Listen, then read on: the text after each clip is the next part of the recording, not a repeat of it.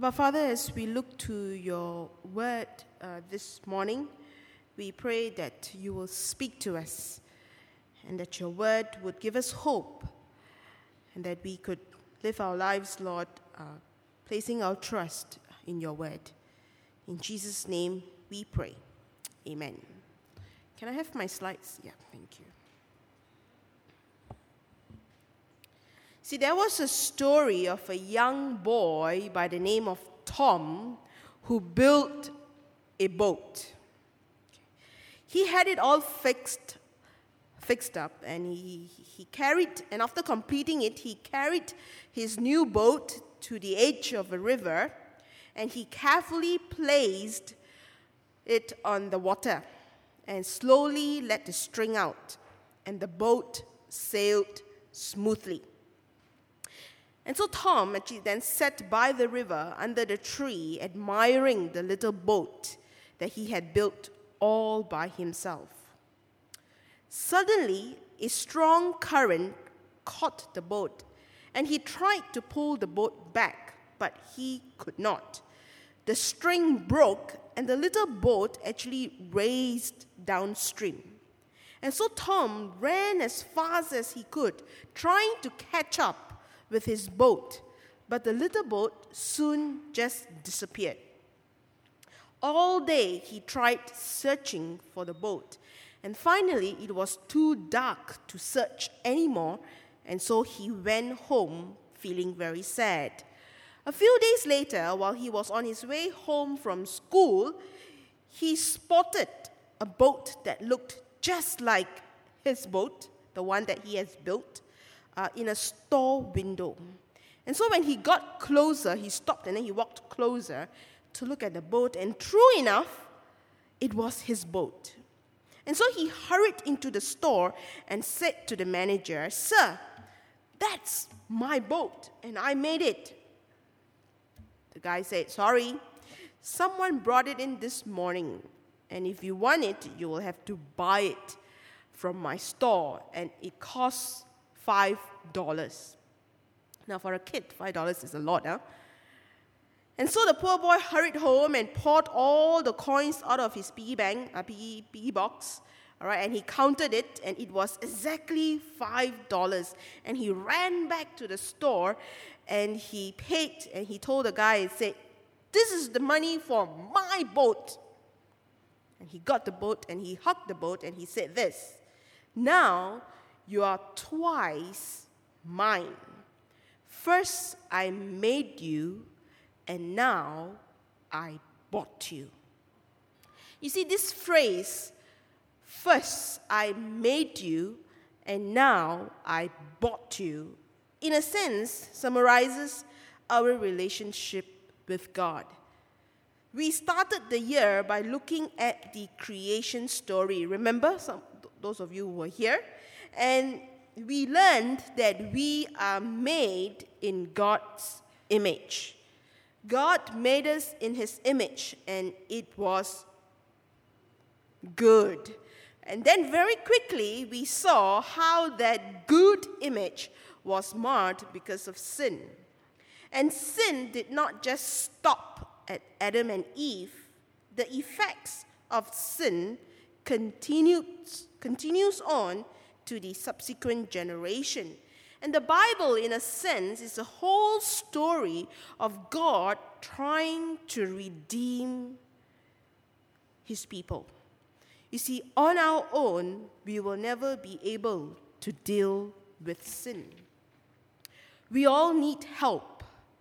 We all need a redeemer who would step into our shoes, who would step into our lives in order to bring us out of the grip of sin. This morning, we begin a series on redemption as a family. You see, God redeems not just the individual, but He redeems the family. God saves not just the individual, but He saves the family we actually can see this recorded in Scripture. And we take, for example, in the book of Acts. In Acts chapter 16, we find that Paul and Silas were put in prison for casting a spirit out of a slave girl. And as a you know, this slave girl that you find in Acts chapter 16, she has this spirit in her which she predicted the future. And as a result of that, her owners, you know, the people who own her, she's a slave girl, you know, earned a lot of money because she could do fortune telling. All right. So when Paul cast the spirit out of her, this slave girl could no longer predict the future. She could no longer venture into the business of fortune telling. And when she could no longer predict the future, cannot make money lah. No more money already. Right? And so this definitely angered the owners, and they dragged Paul and Silas to face the authorities. For that reason, they were put in prison. They were not just put in prison, but they were severely beaten. The jailer who was in charge of them was commanded to guard them carefully. And because he was given such special orders, he actually put him into the put them in an inner cell and then fastened their feet to some, you know, tie them up, lah, huh? All right. And so the text goes on to tell us that, you know, suddenly in the middle of the night, there was a violent earthquake, and the foundations of the prisons were shaken. All prison doors flew open, and everybody's chain came loose. And the jailer, what do you think the jailer felt now? The jailer who was specially commanded uh, to take care of, I mean, to make sure that Paul and Silas stays in prison. Of course, he will say, Gone la, my head. All the all the doors are open. Next, my head is going to go. So before anything could happen to his head, he decided to take his own head. So he took out his sword and wanted to kill himself. And this is when Paul said, shouted out and said, Don't harm yourself. We are actually all here. And the first question that the jailer asked Paul and Silas is, Sirs, what must I do to be saved?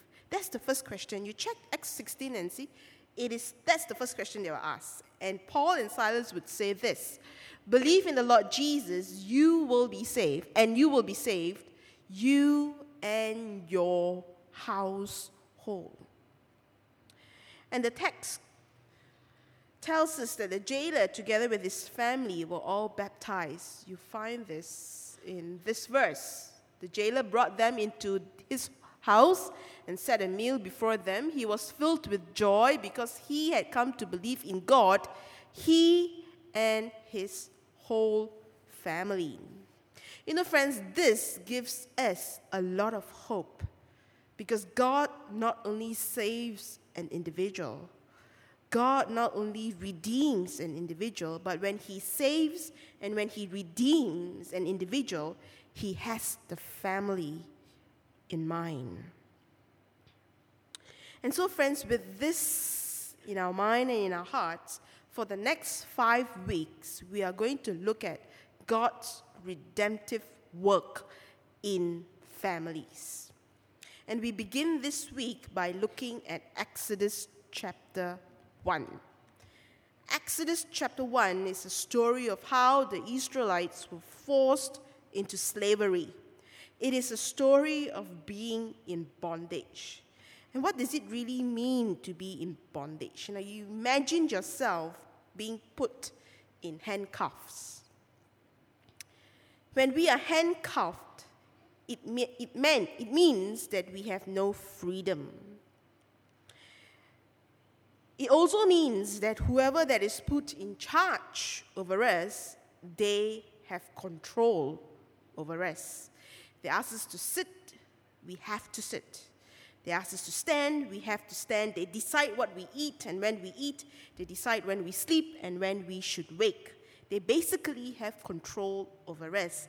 And that is what being in bondage actually means. And that's exactly what was happening to the Israelites. They were in bondage, they were, they were forced to be slaves. And sin does that to us as well. Sin keeps us in bondage. We become slaves to sin. And this is what Apostle Paul says in Romans. Let's go back. Romans 7 18 and 19. It says, I know that nothing good lives in me, that is in my sinful nature. For I have the desire to do what is good, but I cannot carry it out. For I, for I do, for what I do is not the good I want to do. I missed the word there, sorry. For what I do is not the good I want to do. No, the evil I do not want to do, this I keep on doing. Can y'all, is this verse familiar to y'all? The evil I do not want to do, this I keep on doing. And verse 20 says, Now if I do what I do not want to do, it is no longer I who do it, but it is sin living in me that does this, and th- that does it. So we can see that sin, it has control over us. It keeps us in bondage and we become slaves to it. So based on Exodus chapter 1, by looking at the story of the Israelites who are in bondage, there are three things about sin which I would like to share with all of us. And this is where the children is going to pay attention, so you all better pay attention, okay? The first is sin has the tendency to haunt us. Now, what do I mean by haunt us? Ghosts? You, you might say, Pastor, it's Chinese New Year, don't talk about ghosts. Well, I, I don't mean ghosts. What I mean is that the effects of sin follows through to the future generations. You see, Exodus, Exodus 1 begins with the names of the 12 sons of Israel, correct?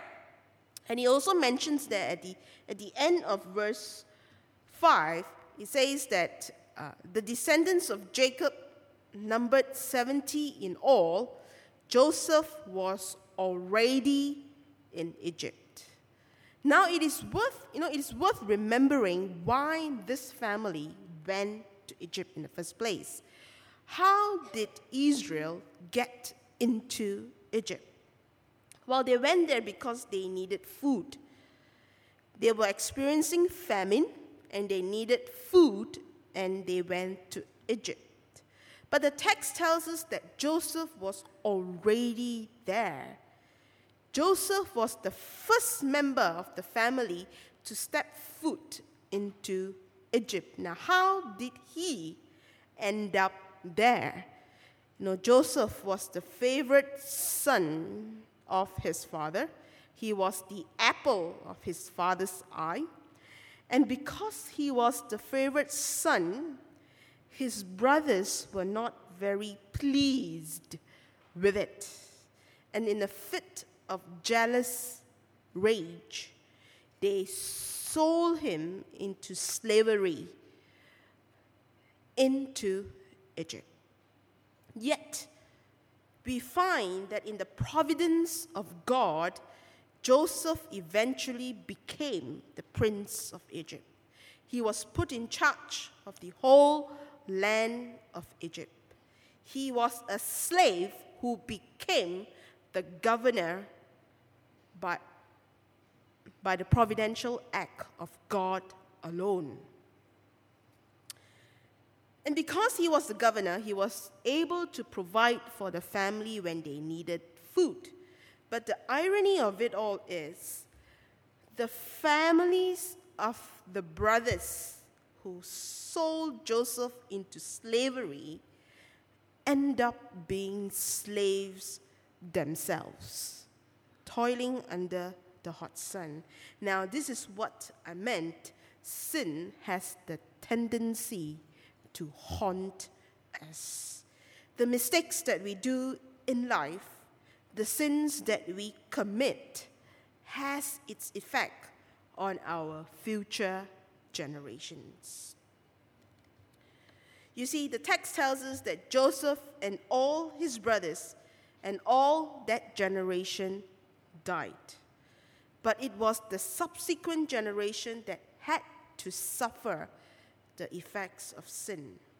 Sin runs in Jacob's family line. Jacob himself sinned when he deceived his brother Esau of his birthright. Then Jacob's sons sinned when they sold Joseph and lied to Jacob that he had died because some animals have eaten him up. And so sin continues to run in this family line and it continues to haunt them right into their future. So that's the first thing we see. Sin has the tendency to haunt us. The second thing about sin that we learn from Exodus 1 is sin brings hardship and misery upon us. You see, it is never pleasant to be a slave, definitely not here in Exodus 1. Here, the text tells us that slave masters were put over them to oppress them with forced labor. And the Egyptians worked them ruthlessly. They made their lives bitter with hard labor. And that's what sin does to us. Sin makes our lives bitter. Sin has its way of sucking the life out of us. It's Neil Anderson, if you know who this guy is, he wrote this book, and of course, many other books. He wrote this book uh, titled The Bondage Breaker. And in this book, he actually shares a lot of real real life stories. Of course, he didn't disclose the names, but he shares a lot of real life stories of how people suffer as a result of sin, either committed by themselves or committed on them by someone else. And one of the stories actually talks about a person who is a, a very normal church going Christian who lives a very successful life in both his family and career.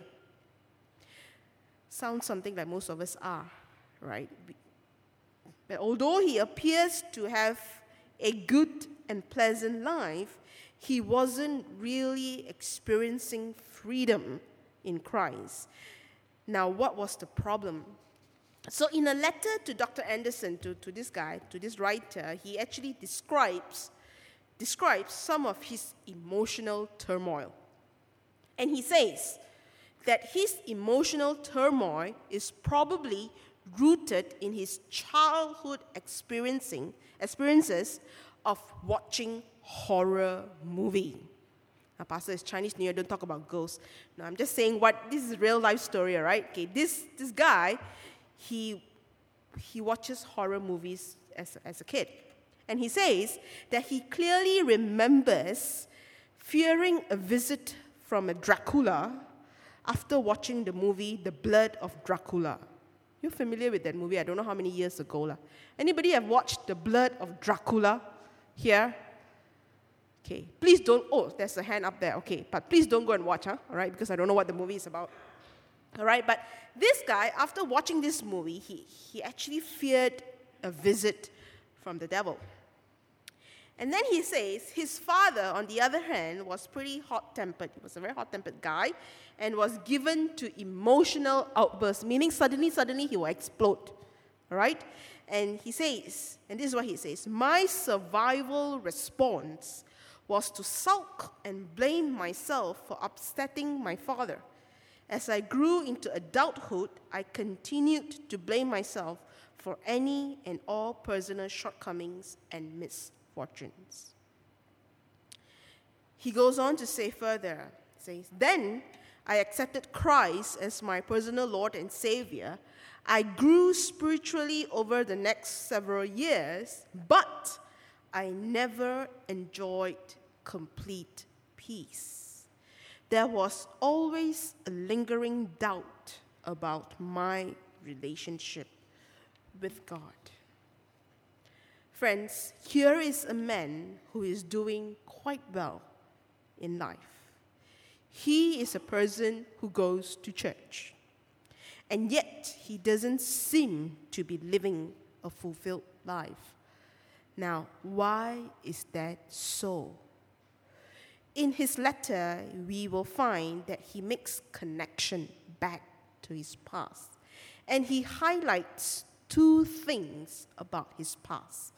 One is watching horror movies, which as a kid he should not.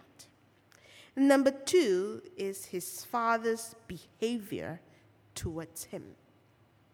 Both of these happenings affected his life deeply right into adulthood. Both of these incidents kind of haunt him right into adulthood, and it brings hardship and misery upon him. See, externally, he might look all right.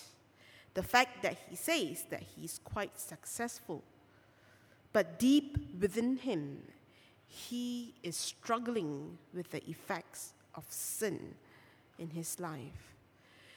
Some of us here this morning may be experiencing the very same thing. Outwardly, we look absolutely okay. We put on a smile and we go about doing what we need to do. But inwardly, we may be struggling with the effects of sin sin either committed by us or committed on us by someone else. Externally, we live successful lives, but inwardly, we live like failures. And so, my friends, since we cannot help ourselves, then we better ask for help. And honestly, honestly, I do think that we are not really good in asking God for help when it comes to the matter of sin in our lives. You see, this guy says that he accepted Christ as his Savior, but I suppose he never really asked Christ to help him with sin in his life until much later. You see, friends, we all need help. Both you and I, we need a redeemer. And this brings me to the third point about sin that I would like to share from today's passage. And the third thing is sin has no final say in our lives. You know, Exodus chapter 1, the whole chapter is basically about bondage, slavery, and oppression. And I was really wondering how am I going to preach this on a Chinese New Year weekend? Everything is dark. Right. But if we read and reread and reread Exodus 1, we actually find a glimpse of hope in this passage hope that God is beginning to do a redemptive work in the lives of these Israelites and also in our lives. Hope that God is coming to our aid. And that was exactly what Joseph said while he was in his de- when he was going to die. If you look at just Genesis chapter 50, the chapter before Exodus 1, Joseph would say this then Joseph said to his brothers, I am about to die, but God will surely come to your aid and take you out of this land to the land he promised an oath to Abraham, Isaac, and Jacob.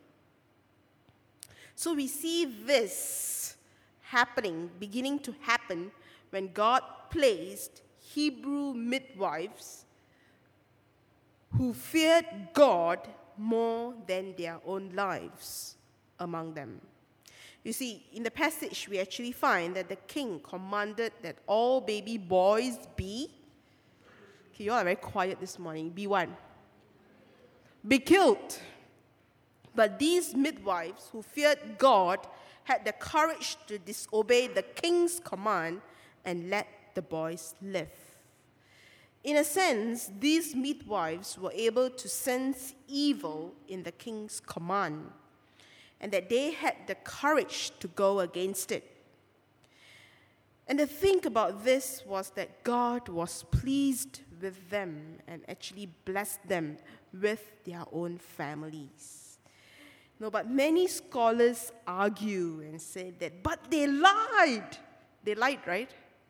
Lied to the king, right? When the king asked them why, why didn't they actually kill the boys, the lie was, oh, they are very strong. Before I arrived, they already give birth already. You know, many scholars actually argue they lied. Isn't that wrong? Now, we can argue with that. Uh, you know, up front, sideways, back ways, you know, we can argue about that. But we cannot argue about how God felt about them. You see, the text says that God showed kindness to the midwives, not because they lied, but because they feared God. They had the fear of God in them. And this is the glimpse of hope that we find in Exodus chapter 1. The Israelites have just set their foot on the path towards redemption. So, how can we apply today's lesson in our lives? And I, if you look at your sermon outline, I have listed there three questions in the outline for all of us to take back and reflect. I know it's Chinese New Year, everybody is busy, but I hope that you all will actually take these questions back and reflect. Number one, the question is What are some of the past sins that affect us and our families? You see, it is important that we are made aware of some of our past sins so that we can come before God and ask for help. Just, of course, God knows us better than we know ourselves, but we need to be aware of our past sins so that we can come before God with confession and allow Him to do the work of redemption in our lives. So, what are some of the past sins that affect us and our families? Number two, the question is how do we address sin at present so that our future generations would not be affected. Now, one of the ways, based on today's passage, is to have a deep sense of the fear of God in us. Now, having the fear of God doesn't mean that we can lie when we, when we find convenient. Where our children are, please don't go back and tell mom and dad, you know, midwives lied, so I can lie. No, having the fear of God doesn't mean that we lie, but having the fear of God means that we understand the mind and heart of God for us. Having the fear of God also means that we reject evil altogether in whatever, in whatever forms it presents itself. Question number three Are we able to trace glimpses of God's redeeming work in our lives as well as our family? Now, for this question, I encourage us to take some time this week as some of us are already gathering as families at home. You know, take some time to reflect as a family how God has been working in your life. And take, to do, take time to do this as a family. You know, try to sense God's redeeming work in your family. And perhaps what you could do is, what you could do is, perhaps you can write a love message to your family member. So if, if can write a, a message to your wife, wives can write messages to your husbands, and you can do so with your children as well. You write to them, describing to them how you see God working in their lives. Okay? Uh, put it in a red packet, put the message in the red packet, and then give it to them. All right? All right? Do this for one another so that as a family, you can hold on to the hope that God continues to redeem us every day of our lives. Right? I encourage all of us to do that. And I would like to end with a story actually taken from our daily bread. This story, taken from Daily Bread. There was a young boy holding a rusty cage with a few old birds inside the cage. A man, a man saw him with the birds and asked the boy, Where did you get these birds? Oh, I tracked them out in the field. So, what are you going to do with these birds? The man asked further. He said, Oh, I'm going to play with them. Then I'm going to pluck their feathers one by one. And after that, I'm just going to feed them to the old cat that's at home. The man then said, oh, Well, let me have those birds. I will buy it from them. The boy was surprised to hear that the man wanted to buy these miserable birds. And he said, Sir, surely you don't want them. They are old birds and they actually cannot sing at all. But the man insisted that he would buy them, and he gave the boy fifty dollar. You don't give a boy, an eight-year-old boy, fifty dollar. I think he will be very happy. Right, fifty dollar, and the exchange was made, and the boy went away feeling extremely happy, whistling away. The man then opened the door of the cage and let the struggling birds soar into the sky. And as he stood there, watched the birds fly away, this is what he said. The boy said that the birds could not sing. But when I released them, they winged their way heavenward. It seemed to me they were singing, Redeemed, redeemed, redeemed. You see, friends, both you and I and our families, we have been held captive by sin. But Christ has purchased our pardon and has set us free. Not just us, but our families as well. When a person has this life changing experience, he or she will want to sing, Redeemed, Redeemed, Redeemed. Now, as we prepare our hearts for our closing song, let us truly remember the fact that God has sent Jesus to truly redeem us. Let us pray.